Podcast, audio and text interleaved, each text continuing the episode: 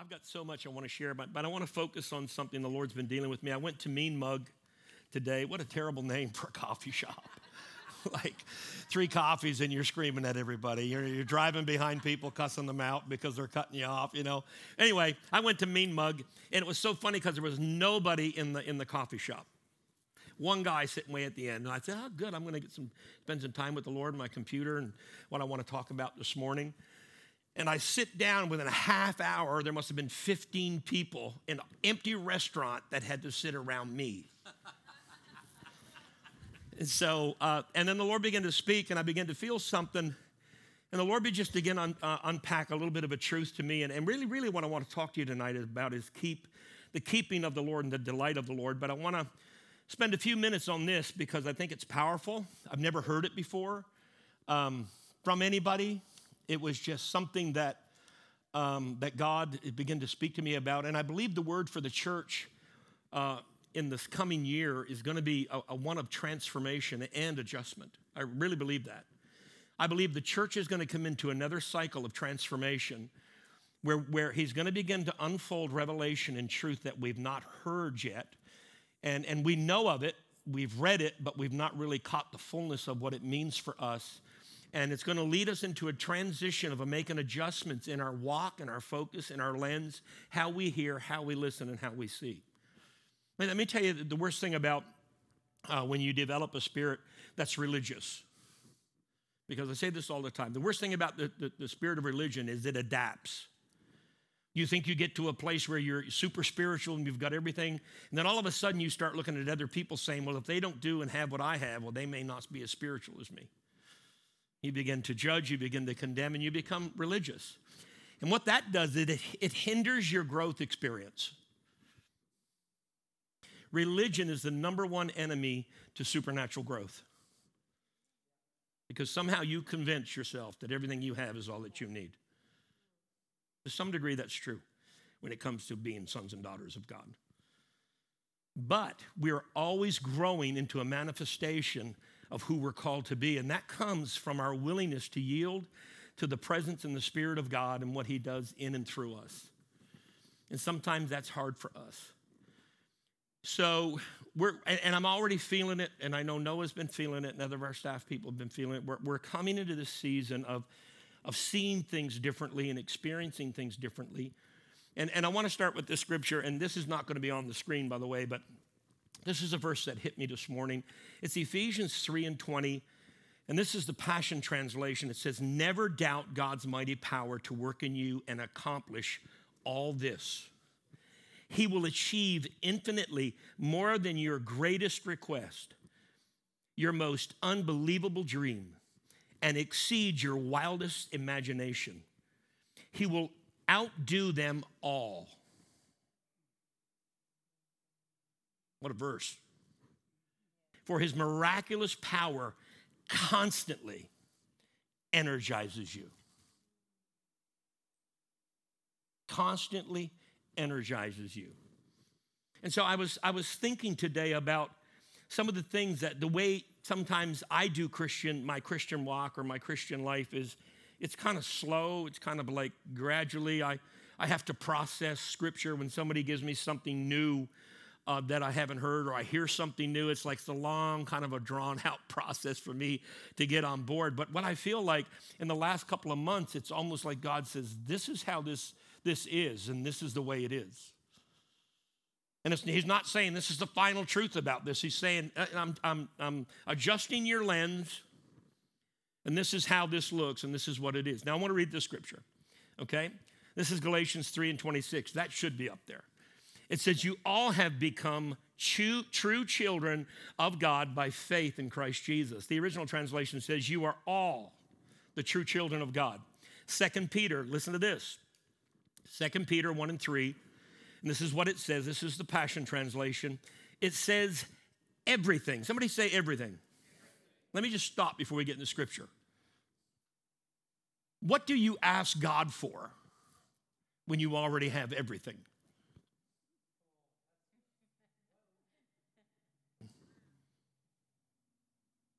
Hmm?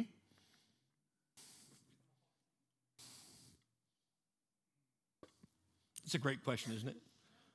Right? Everything we could ever need for life and godliness has already been deposited in us by his divine power. For all that was lavished upon us through the rich experience of knowing him, who has called us by name. It's personal, folks. And invited us to come to him through a glorious, the glorious manifestation of his goodness. Here's what I believe I believe sometimes the distortion, and I talk a little bit about that, I, I do believe you can seek. I do believe that, right?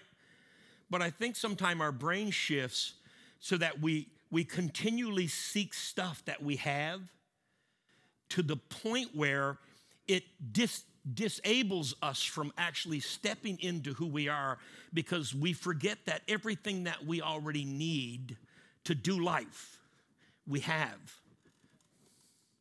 And I believe that maybe there's a discovery of that for us. I believe that we're in this journey and that we're growing and that God is doing things. And I, I, I, I when I think about where I'm at, I'm, you know, I'm, I'm 46. So when I think about where I'm at right now, I'm not really. I know you, some of you are saying he's old for 46. I'm not really. But anyway, when I think about where I'm at, the only one of the most thankful things I thank the Lord for every morning, I said, Father, thank you for allowing me to keep a teachable spirit.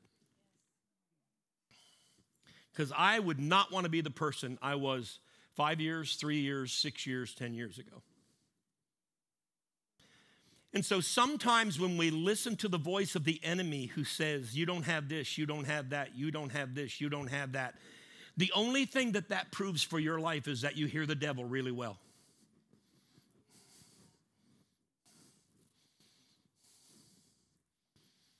That you're not hearing the voice of God. And we're always listening to a voice. Your life is consumed with hearing a voice. And so we are always listening to this voice. And so there is this, once again, there's this transformation that's coming to the church. And, and, and I believe there's a discovery of everything that God's calling us into. So I started asking when this verse, I said, So Lord, what does everything look like for me? Because it's, it's a personal verse. What, what's the everything that I need right now in my life to cause me to step into a different place of identity than I've, I've been in in the last six months, three months, two months, one month ago? What does that look like for me? How do I process that? How do, how do I walk through that? Because this is my this is just my take. Listen, if Jesus said that the New Testament church, greater things than these shall ye do, and the Bible says Jesus did so many miracles there wouldn't be enough paper in the world to record them, that's a pretty big call out on us, right? So, why is that not happening? The only thing I can think of is there are some key truths maybe that we're missing. And maybe those key truths are just us getting to the place where we begin to say, Lord, so what does the everything look like that I have? And I want you to see that the last part of that verse actually focuses on the intimate connection that we have with the Father. He says, we could ever need for life in God has already been deposited in us by his divine power for all this was lavished upon us through the rich experience of what? Knowing Him. Me and my wife have been talking about for months. She's, she started talking about it first, and then we've all engaged in talking it. We, we felt like the Lord was challenging us as leaders and, and who we are as people and who we are as men and women and who we are as husband and wife, that we were being challenged to restructure our value system. because every one of us right now are living in a value system. You have certain things that are important to you that are, are up here. Then you have the next thing that's here. Then you have the next thing that's here. Then you have the next thing that's here. And the thing, the thing about worship is, worship is really not self focused. Worship, worship is, is, when I come into worship, it's really not about me. When I would teach uh, praise and worship leaders to lead worship, we were at Covenant, I would, uh, Calhoun, I would always say, hey, it's not about you. It's, it's not a show. Worship and then let people join in what you're doing. They'll get it. When worship becomes personal and it becomes focused on Him, what happens is we actually begin to step into this, this aspect of knowing Him. And, and so when I grew up, there's a lot about my generation. I grew up in a very uh, somewhat legalistic, uh, you know, religious format. Um, fourth generation Pentecostal. Um, had a, fa- a, grandfather that was uh, part of the great supernatural revivals all, all through uh, Canada, through the Maritimes and other places. And so I have that, and, and I'm thankful for a lot of it. One of the things I'm thankful is that when, when I got saved, my culture that I was in had a high demand and value for intimate pursuit with God. Intimate time in the Word, intimate time in seeking Him, in, in, in prayer and, and fasting. It was a very common thing. Like when I got saved, the first thing uh, my dad said, Well, you just need to go after God. And how am I going to do it? Well, you need to go on a fast. So I went on probably a two year fast. I was doing two to three days every week. I had I designated to go and fast. And it wasn't because I, I, I want ministry or I want to be anything. It was, I just had this in, incredible desire to get to know the God that I had never known, even though I grew up my entire life in church. That's sad but exciting at the same time. And I tell, I tell people this all the time. I grew up hating church. Till I was 16, I grew up two things I hated the most church and school. And both them equally. And, and a friend of mine said, well, he said, how? Because I used to, you know, Christian friends would see me go to the altar every Sunday. I got saved every Sunday, stoned every Monday. The way it was. And, they, and one guy said to me, so How do you know you're saved? I said, All of a sudden, I love church. All of a sudden, I love presence. All of a sudden, I, I love this engagement that I'm being pulled into the place of knowing Him. And so I, I think with where we're going, there is going to be a challenge of a value shift. Because the world is great at consuming us. And I know we got to do the things we do. We have to work. We have to make a living. But here's what Jesus said be in the world and not of it. Well, you're of it. Obviously, you're in it. So, what was he saying? Be in the world, but don't let the world be your key focus. There has to be this transitional shift where we start to walk in something that we've never known before. And I think the reason that sometimes there's two things that happen. We either become comfortable and uh, i think i think one of the greatest hindrances to the church today is familiarity. I think it i think it plagues us and we don't even realize it. And and i was sharing i've shared with brian and i was sharing with with somebody else i was talking to. I i can't remember. Um, it was braden before i came in we were just talking about things and i said it's funny how you can bring a speaker in a special speaker. Say, and I'll give an example, which I will bring, and I love him. Like bring David Wagner in, and David Wagner comes in, and he comes into the room, and then just prophecy just flows, and everybody's getting words, and power of God showing up, and people's getting healed, and, and then he leaves, and then we get back to our regular service, and we have a service, and none of that happens. You know why? Familiarity. You, you, give the new guy coming in this level of honor that unleashes his gifts. But what you're familiar with sometimes, you, you forget to honor. And I'm not, I'm not after honor. I don't want you to stand up when I walk in the room. I don't, I'm, not, I'm not into any of that. But what I'm saying is, what you honor, you get to have. What you don't honor, you won't experience. So we constantly live on this cycle of looking for something from somebody else when God says you already have everything you need. So I, I'm saying this has become my slogan for my own life. I am not seeking anything right now. I am engaging in who I am. We can get the, this distorted revelation of what seek means. Most of the verses in the Bible have to do with people seeking, if my people who are called by my name, and we use that for us. It wasn't written for us, it was written for backslidden Israel, a people that had wandered away from God. Are you following me? We know his name. I already know he's here. I don't have to seek him. He's not hiding. Uh, you know, you know what I mean? And if he is, he's like a kid, you know, ready to jump out and say, You found me. It's not, you, there's no intense looking. And so, what I feel like is when we start to learn to engage, if we just ask, Father, what am I missing that I already have, but I'm just not seeing it? How many of you know, no, no, no, God heals? Let me see your hand. Oh, you're going to love this next question then. How many sick people did you pray for this week?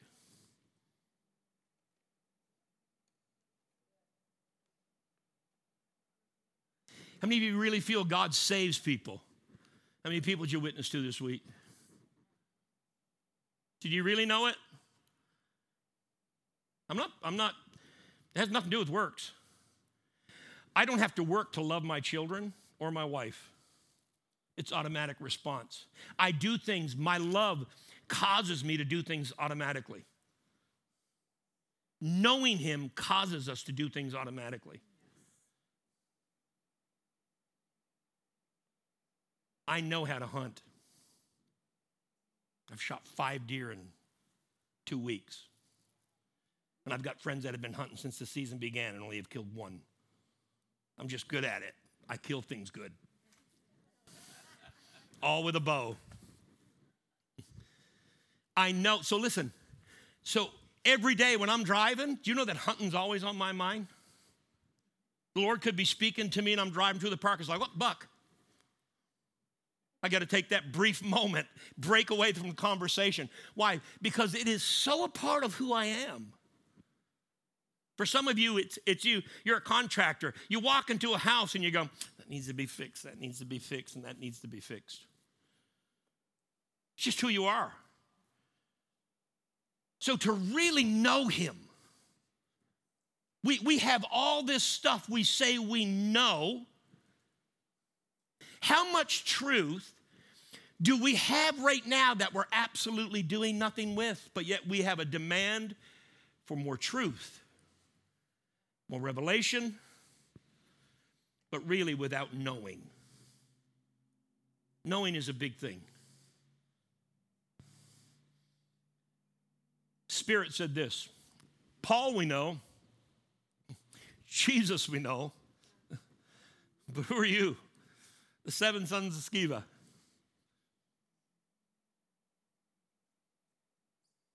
So I believe that God's going to begin to tap, He's going to begin to as we come together corporately, there's going to be this, this Holy Spirit's going to begin to tap into our lives. And we're going to begin to discover things about ourselves that we didn't know. So, a couple weeks ago, I started with the concept of we're living from the outside in, not the inside out. So, here's what we're doing we're living from fruit, but not the vine. We're living by something we were given back here a gift, a talent, ability, a position, uh, something great. And it doesn't even mean it's spiritual. It could be something physical, it could be something, you know, that, that's consumed your identity, something that's consumed your consciousness, something that's, that's consumed the very inside of your heart, that really, He no longer is the focal point of your life. And so God is calling us back into this place. He's, he's, and this is what I've heard, and I'm just giving you what I heard all day at the coffee shop. So I'm having a moment. A lot of people are around me, and it's like, okay, just pay no attention to me. I'm having a moment. I don't even know what that moment looked like, but it was a moment. And this is what the Lord said I am so tired of visitation. I have preached on this for years during revival. I am so tired of visitation. It's important my people get back to habitation. Listen, visitations bring visits of his presence. Habitation brings a constant manifestation of his presence. That's how it works. The more time I spend with Jesus, the more like him I become. And let me tell you something about Jesus. the very nature of who he is, the very nature of God, the very nature of the Holy Spirit is even since Genesis chapter 1, it's creative. You cannot tap into the presence of God. You cannot spend 10 minutes with God and something creative happen within you. He doesn't even have to say something. Just his presence showing up in the car and you having to pull over, he's doing he does something creative within you. And you feel it. You don't you may not recognize it, you may not understand it. That's when you have to sit back, okay, I'm having this experience right now, Father. What is the everything that I'm, what, what part of the everything right now am I experiencing in this moment? What does that mean for me? Years ago, um, when I first got in ministry, I preached to preach and taught to taught, taught to teach. That's better. Taught to teach. Now I'm at a place in my life when God gives me a word, it first goes like this okay, what does that mean for me? Before, because I was a preacher, it was what it meant for everybody in here. But there's something happens when you, you step into saying, okay, what do you want me to know for me? I, am I'm, I'm going through this, this recycle of being challenged. You know, when you start crying out for the more of the Lord, He always challenges you in the craziest places. And I've realized in my own life um, how disobedient I can be. Because here's, here's how we do this. Well, you're the pastor. You're supposed to pray for everybody and anybody who God tells you. Because you're supposed to lead us.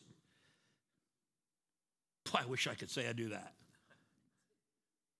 There's times I get so uncomfortable, I can be on my way in Wally World to pray for somebody, and I will instantly talk myself out of it. Why? Because there's a greater voice that I'm listening to that I'm choosing. And, and I, I love prophecy, I love the prophetic, but I really think it gets back to us being to a place where we're really not so much, you know, and, and I'm not, I'm not, be, I'm trying to exhort you. I, I said this a couple of Sundays ago.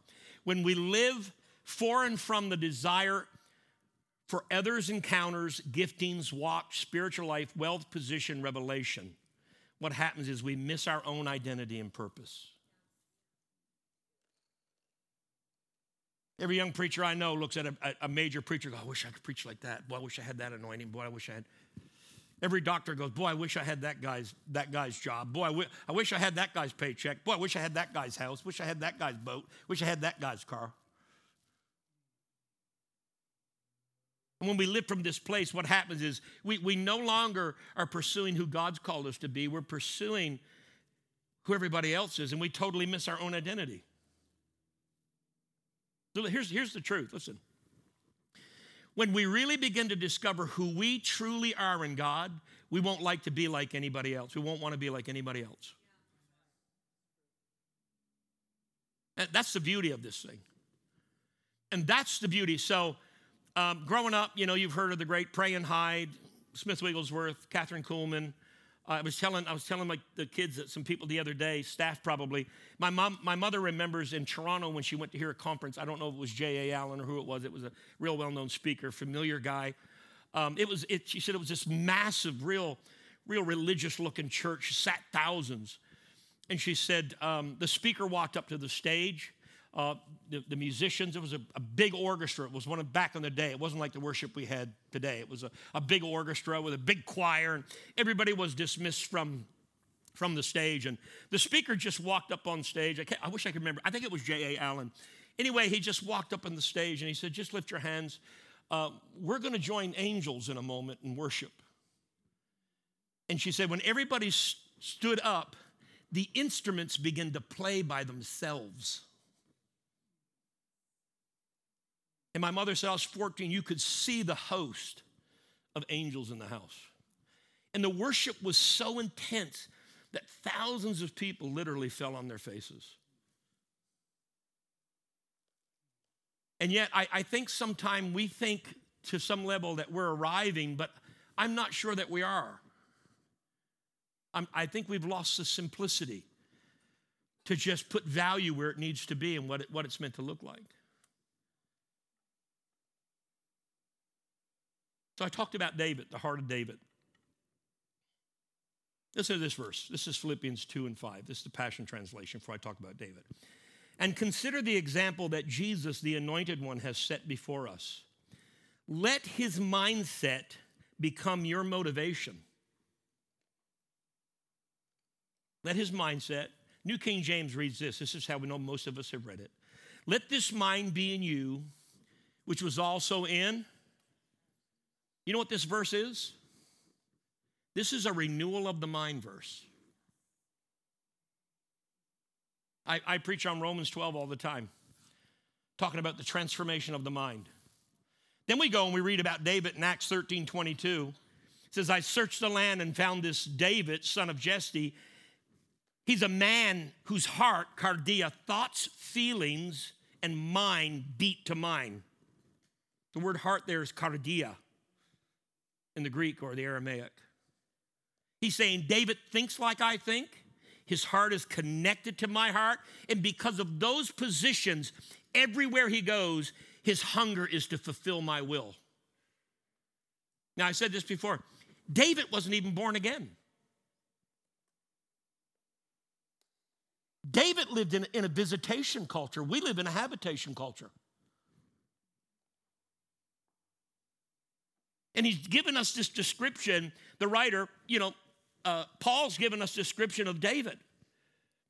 And I believe this here is an example of, of what God is after. It's, it's this habitation of our hearts, where our heartbeat beats to his heartbeat, where our, our thought process, you know, thinks the way he thinks first. Right? Because we are living from a value system whether we like it or not. The problem with us, I think myself included, is we compartmentalize God. I, I think the church has been compartmentalizing God. That, that we, we've come to this place where, you know, we, we live for occurrences or we live for a periodic touch. Actually, we be, it's, it's an irregular re- relationship with God. Now, just think about this for, from our own perspective. How many of you pray when you really got a need? Don't, nobody's lifting their hands now. I got everybody terrified. Don't lift your hand. I mean, we really got a need. We really got some junk going on in our life, man. We go into prayer. What does prayer life look like before that? That's called compartmental, you know, compartmentalizing God. It's, it's, it's saying, yeah, I, I, have, I, have a, I have a place for you in my life, but it's not fully for you in my life. You go home every, every day, Ryan, to your wife? Yeah. You know what that's called? That's called regular covenant, consistent covenant. How many of you are married? You think about your wife through the day, or do you just think about her when you see her? And you go, hey, how are you? Haven't seen you for a while. Where you been? Do you show up just on, you know, Monday, Tuesday, Wednesday and say, hey, I got a little apartment I bought for Friday and Saturday and Sunday. So you'll see me the first of the week, but the rest of the week I'm doing my own thing. Compartmentalizing your life, and we do it spiritually. It means to separate and isolate something. And, and this is not really a hard word, this is actually an invitation word. That God's reaching out to us and He's saying, Hey, I, I've called you for such a time as this. It's important that you engage. And I'm, I'm, not, I'm not even judging you. I think you all love Jesus. I love Jesus. But I realize in my relationship with Jesus, I still have some messed up areas. no, I'm not even going to ask you put your hand up.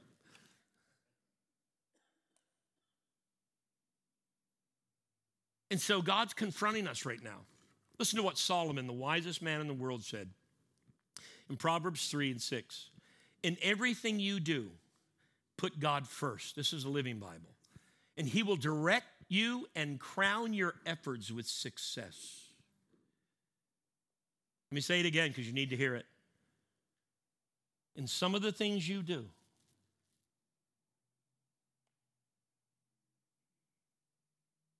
in everything you do, put God first, and He will direct you and crown your efforts with success.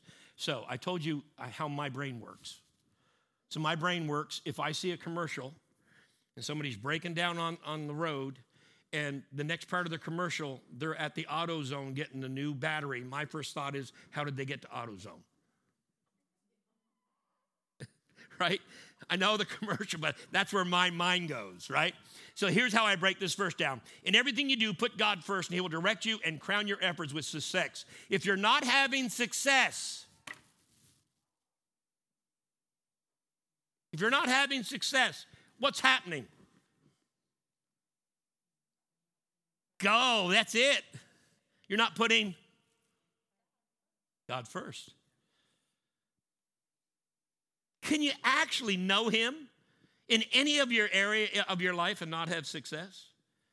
The only time it shifts is when somehow we start putting something in the place that God says, I have to have. The only time we have less than who He is is when we start compartmentalizing who He is. Well, you know, because we, when, when I say compartmentalizing, isn't it funny that we see one day a week a time of spiritual engagement. That's compartmentalizing. I don't worship all week, but when I come to church, I worship. I don't read because I got somebody teaches me every week. I don't have time for the Bible. I'm a busy man. I'm just going to buy me some sermon books and read from them.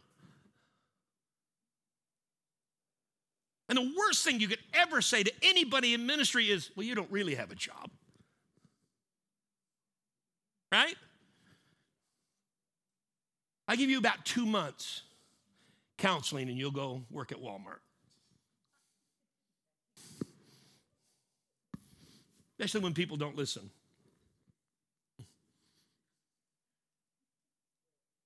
So, we, we, this is the thing that we have to deal with. Now, let me give you this, this here truth. I, I, I love, there's a couple things here the Lord really spoke to me. Um, the first thing is righteousness and, shun, and sonship produce a result that manifests itself. Let me say it again. My, let me give me some gas to my mouth. Righteousness and sonship produce a result that manifests itself in Christ likeness. Period. When you understand your righteousness and you understand you're a son, all of a sudden we begin to, to give things out that begin to manifest themselves in such a way, in such a way that's just like that woman that we catered. Said, I came into your church and I seen a bunch of people who look just like Jesus. The greatest compliment ever. The greatest compliment I ever was given was from a, a, a six year old on the front row of the church after a 40 day fast. I walked in, in Sunday morning, I walked in and took my seat, and I was walking across the room, and, and I won't say who, I was walking across the room, and the six year old kid leaned over to his mother and said, Look, mom, Jesus. I mean, what greater compliment than that? Look, she didn't look, what a sexy looking guy. Beautiful hair. I didn't even have hair then either, so. And I think sometimes that when we realize the power, we weigh, we weigh the value of, of giving my time to this versus giving my time to that. What's more important? I'm not telling you to pray every day, all the time. Really? Am I not? David said this His praise will continually be. And who was David? A man after God's own heart. And whose tabernacle is going to be reestablished? Paul said in Acts, it's the tabernacle of David. The tabernacle of David is you and me. We are the tabernacle. And the tabernacle that God's coming after is one that's focused on worship, praise, gratitude, and intimacy. It's habitation. Hmm. So I had this little talk with Jesus today. John talks about, I, I, love this scripture. Let's see if I can find it. I got it in here somewhere. John, I think, I think it's John 1 talks about he is the vine and, and we are the branches. So it really hit me. It really hit me. Okay, so you know me, I got I, I got to look up stuff. So I'm looking up. So what's the difference in a vine and a branch? You want to know? Absolutely nothing. They're defined as having the same essence, the same support system, the same purpose. Have you ever planted a vine in your yard and got stuck with just one vine? What happens when you plant a vine? I'm sitting having coffee. And the Lord said, You think you're fruit, but you're actually a vine too.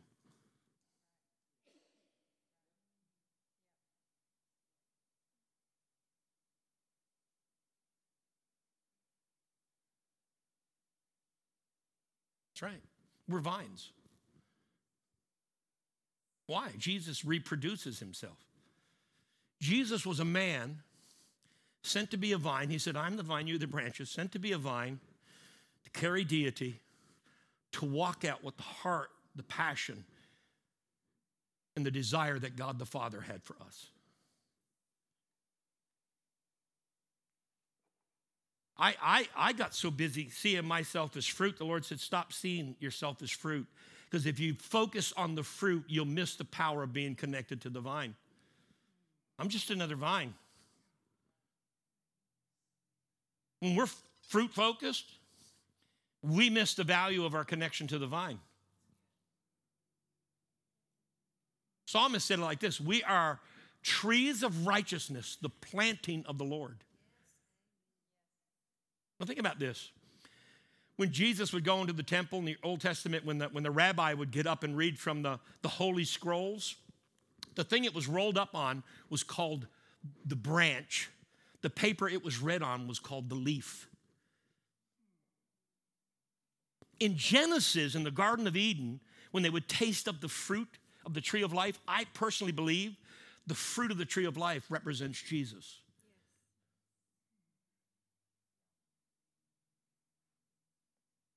And so the thing about habitation is simply abiding. And Jesus said this if you abide in the vine, you will do what I say, and the Father will honor you. Here's what Jesus said Because I'm a vine, and I do what the Father says as a son of God, He honors me. If you become the vine and you begin to establish obedience to who you are and who I am, you actually get the exact same honor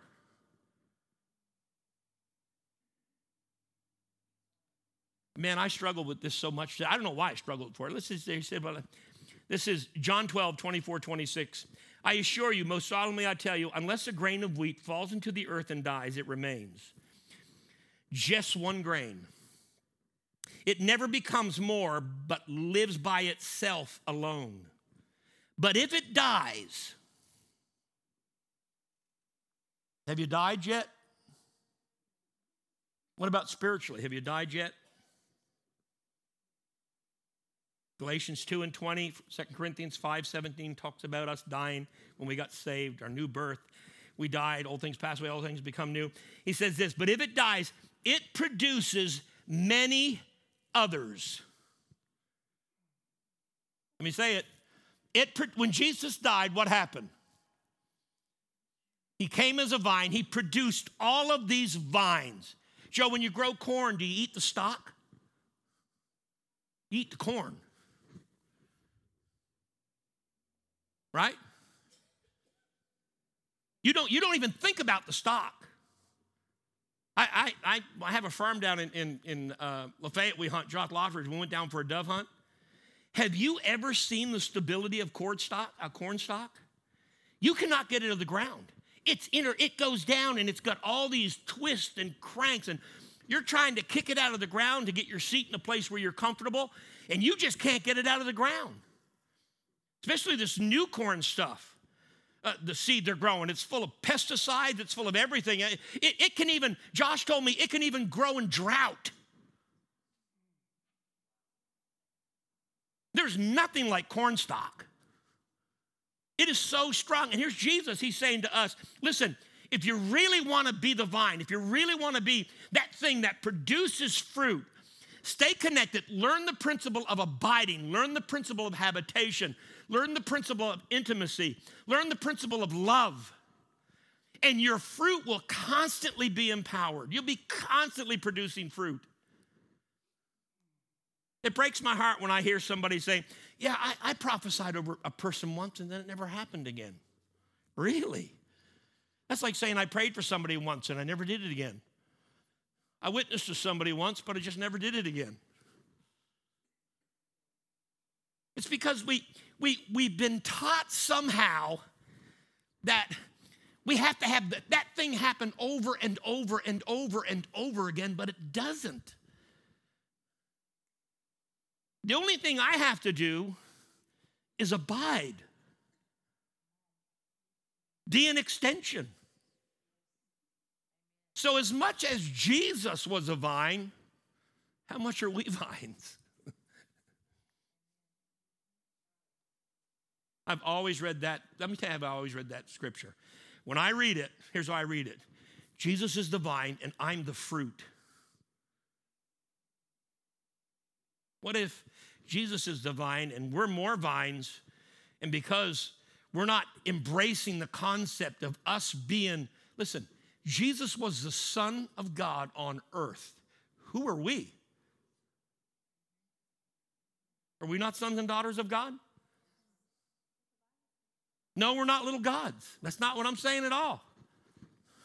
I'm just saying that we have this preconceived idea about our identity that's been robbing us because we always live, we, we, we categorize, we, we, we make things irregular. So this happened to me in church, but it could never happen to me while I'm getting my groceries. Couldn't have, I could never prophesy to people at work because that's not church.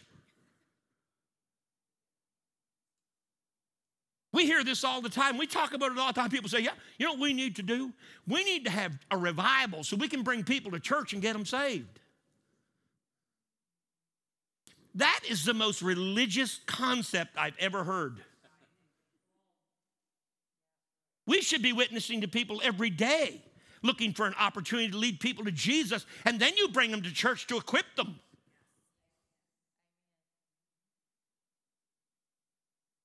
Well, there's something wrong with leadership because people are not coming to church and getting saved. How many did you invite last week? How many did you witness to last week? Listen, I'm so, I feel sorry for you if you think you're going to call me to pray for you to be sick because sometimes you won't be able to reach me. Anyone who loves his life loses it, but anyone who hates his life in this world will keep it to eternal life. Whoever has no love for, no concern for, no regard for his life on earth. Now, listen, let me just say this Jesus is not telling you not to do life, he's talking to you about the priority of your focus. That's why I use this term love. You love this more than me. You love this more than me. Says, Whoever has no love for, no concern for, no regard for his life here on earth, but despises it, preserves his life forever and ever. If anyone serves me, he must continue to follow me, to cleave steadfastly to me, conform wholly to my example in living, and if need, be dying Revelations 12 and 20 tells us that disciples got to a place where they loved not their lives to death. And I, I, I, I think it's both physical and spiritual. I think scripture is physical and spiritual. Then he says, Wherever I am, there will my servants be also. If anyone serves me, my Father will honor him. This is what he said. This is, this is, you know what this is about, right? It's about oneness. It's about a fresh connection to oneness. John, I love John because John is the love book. It's the intimate book of relationships with God. John said this in John 17, 11. And now, somebody say now. Here's what Jesus is saying. From this moment, there's been a shift. Now means it didn't happen before, but it's now happening. And now I am no more in the world, but these are still in the world, and I am coming to you, Holy Father. Keep in your name, in the knowledge of yourself, those whom you have given me, that they may be one as what? So we get offended. We can't be the vine. Well, Jesus was the vine connected to God. And here he's saying, I want my sons and daughters to have that same oneness, that same connection. I want them to get this same revelation. That's what I want them to, to discover. And so God's after this connection. He's looking for connection. He's looking for us to come into agreement. He's looking for us to engage. And, and I want to encourage you over the next several weeks every Bible verse you get that points you to connection in your identity, put it in your phone journal, write it on a, on a piece of paper, stick it on your mirror, start quoting it over your life, start saying it over your life. This is the thing I love about God. Stay with me a couple more minutes, we're going to close. There are truths that are vital to who you are that you have to have. I can't give them to you. They only come with your own personal engagement with God. Here's the good thing about God God always loves us into becoming who we're supposed to be. Let me say it again. God always loves us into becoming who we're supposed to be. Let me tell you this the reason He does that is because it's important for our identification to be built on the foundation of love. That's it. Listen, there's something that happens to a person when they know they're loved. Have you ever felt unloved? Parents, friends, buddies, people that you thought should love you but didn't love you, people that disappointed you, discouraged you, you just somehow you lost love, you didn't feel love. I hear all the time story. You know, I went through all these struggles because I just didn't feel love. My mother didn't love me, my father didn't love me, my husband didn't love me, my wife didn't love me, my friends didn't love me. I hear all these all these stories as a pastor from people about this lack of love. I knew they liked me and I knew they cared about me, but they really didn't show love to me. Would you take a person that knows they're loved? They have a totally different perspective. Love motivates us to go through things differently. It's not what you go through, it's how you go through. So, love does something to your mind when you get a person that knows their love, that God loves them, that God's for them, that God keeps them, that God delights in them their perspective of a situation is totally different than the person over here who's really not sure if they're loved. Because let's be honest, when we go through crap, I'm not Church of God, so I can say crap now. When we go through crap, how many of you have you dissected that and felt like, I don't know what God's doing? What the heck's going on? What's God, you know? I'm not feeling really connected right now. Like, and here's what we do What have I done, God?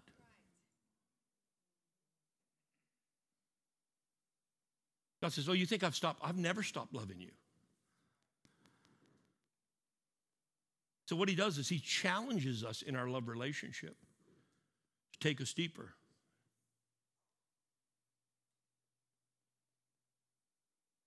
I, I think if church is boring, you're doing it wrong. I use the word church. I think if worship's boring, you're doing it wrong. I think if your hunger for the word is boring, you're doing it wrong. I don't believe it's God. I don't believe it's life. I don't believe it's because you're super busy and you got a career and you're this or that. I believe it's just not become the most valuable thing in your life, and other things have take that place.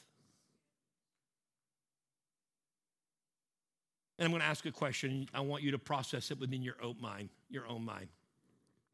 What would happen in America right now if us, the church, went through the persecution that Christians go through in Iran?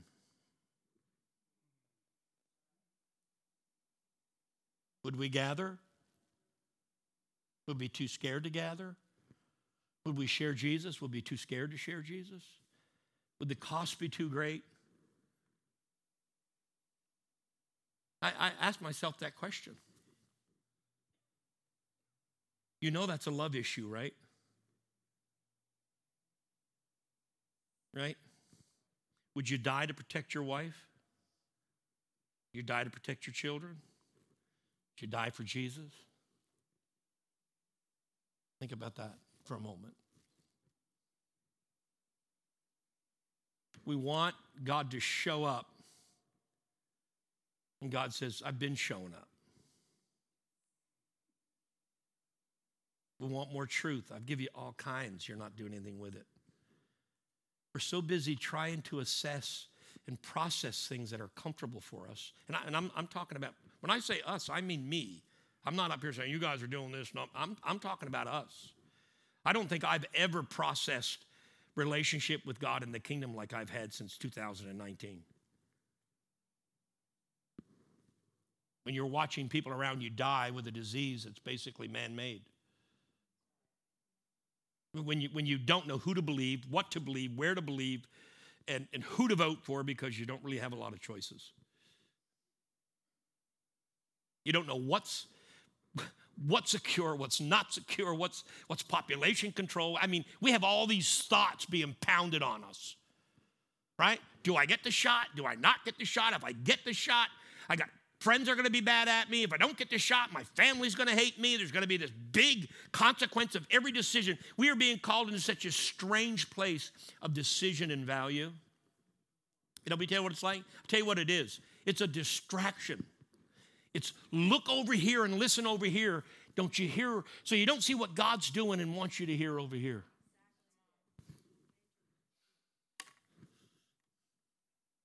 God's after habitation. I want you to stand. Go ahead and stand. I got so much here, I'm not going to give you it all.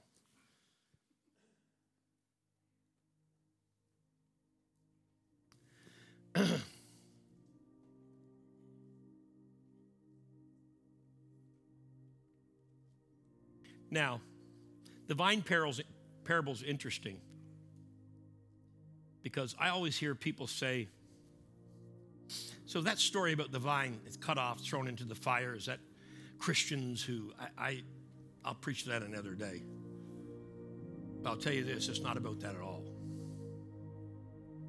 It's not what you think it is. Let me tell you something. Fear motivation for intimacy never works. So there's no fear in this message. Not like if you don't do this, this is gonna none of that.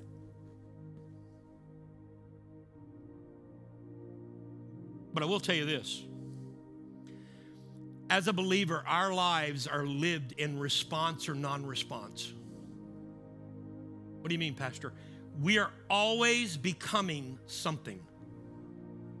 Always. I'm always becoming this or I'm always becoming that. And it's because of my response or my non response. If I have no response, I'm still becoming something. We're always growing, we're always changing. I, I, I, I could eat certain foods seven years ago. I can't even put my mouth now. I don't know why, because our, our, our allergies, they say, our taste buds change every seven years. I don't know how true that is. I never had an allergy till I moved to the South. I, I don't get it. Like, I ate bread my whole life. Now bread messes me up. And I love bread. I eat it anyway because I like being messed up, I guess.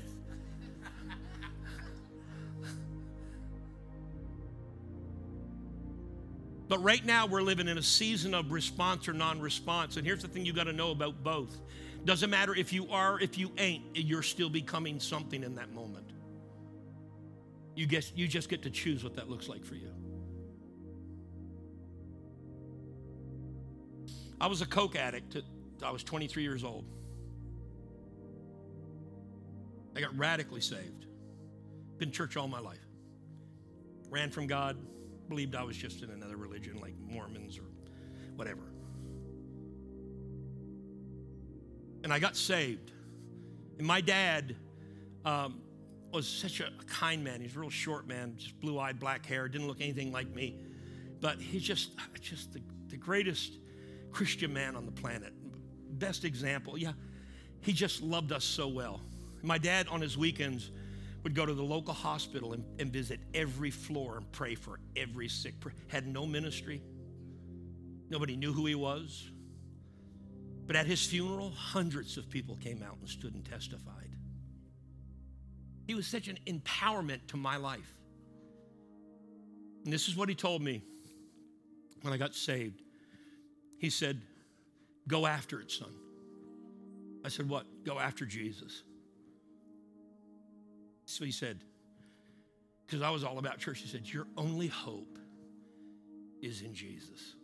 Let me tell you this anything you're going to be is only in Jesus. Outside of Jesus, there is nothing.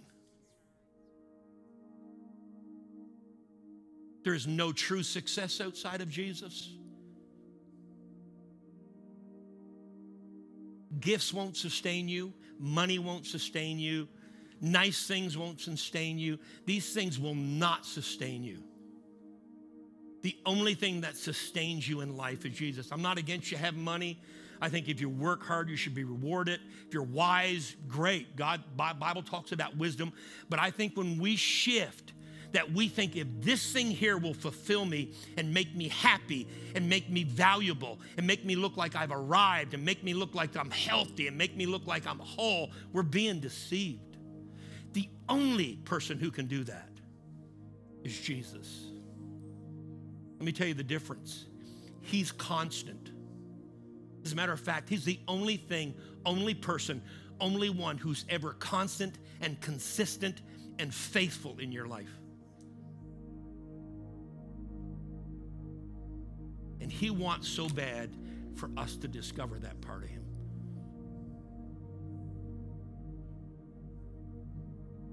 Here's what David said My delight is in the Lord, and He will keep me in all my ways. In everything I do, I will succeed. The non again, the non, the, the guy that's never experienced the the, the, the infilling of the Holy Spirit, the, the personal relationship with Jesus to some degree, was never born again. He's speaking from this place, and here we are. We have everything we need, and we still don't get who we are. Hmm. Identity.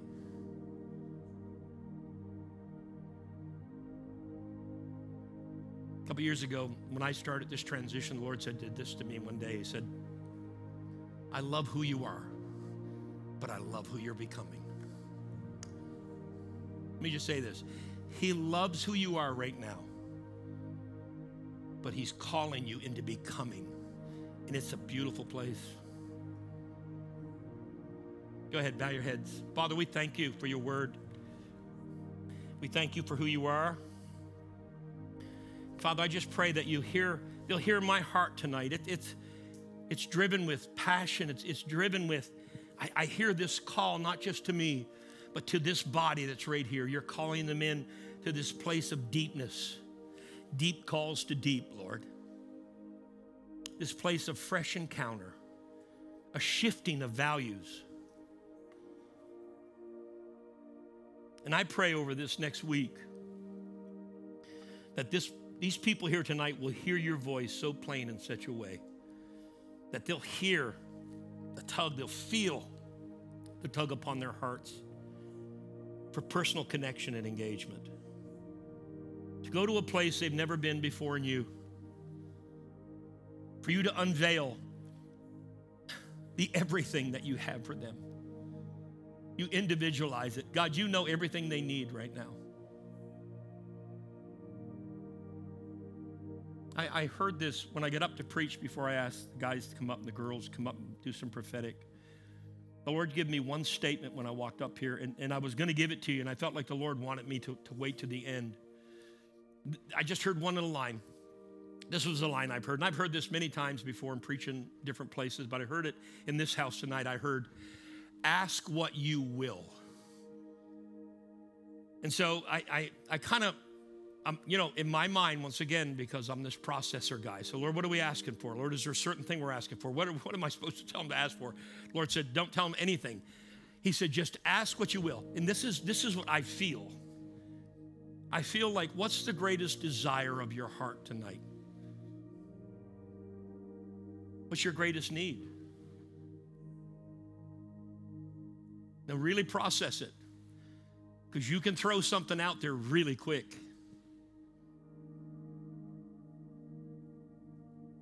But I think he wants you to personalize it.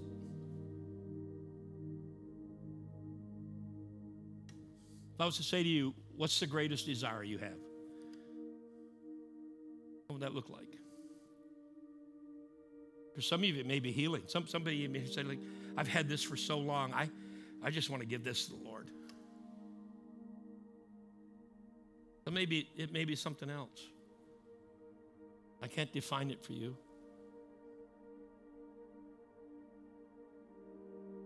But ask what you will. And I know we've all got a list. But I feel like the Holy Spirit's wanting to narrow in on your heart. And He wants you to be honest with Him in this moment. Not something that somebody thinks you should have, not something that you kind of think you'd like to have. But what's the greatest? What are the greatest? I know it's hard to define, but what's the greatest desire you have? Close your eyes, close your eyes all around the place. The Holy Spirit, touch our hearts at this moment. Peel back everything like an onion so we can see the greatest thing that we want to ask you for, for us individually tonight in this house. Get to the core of our desires, not something random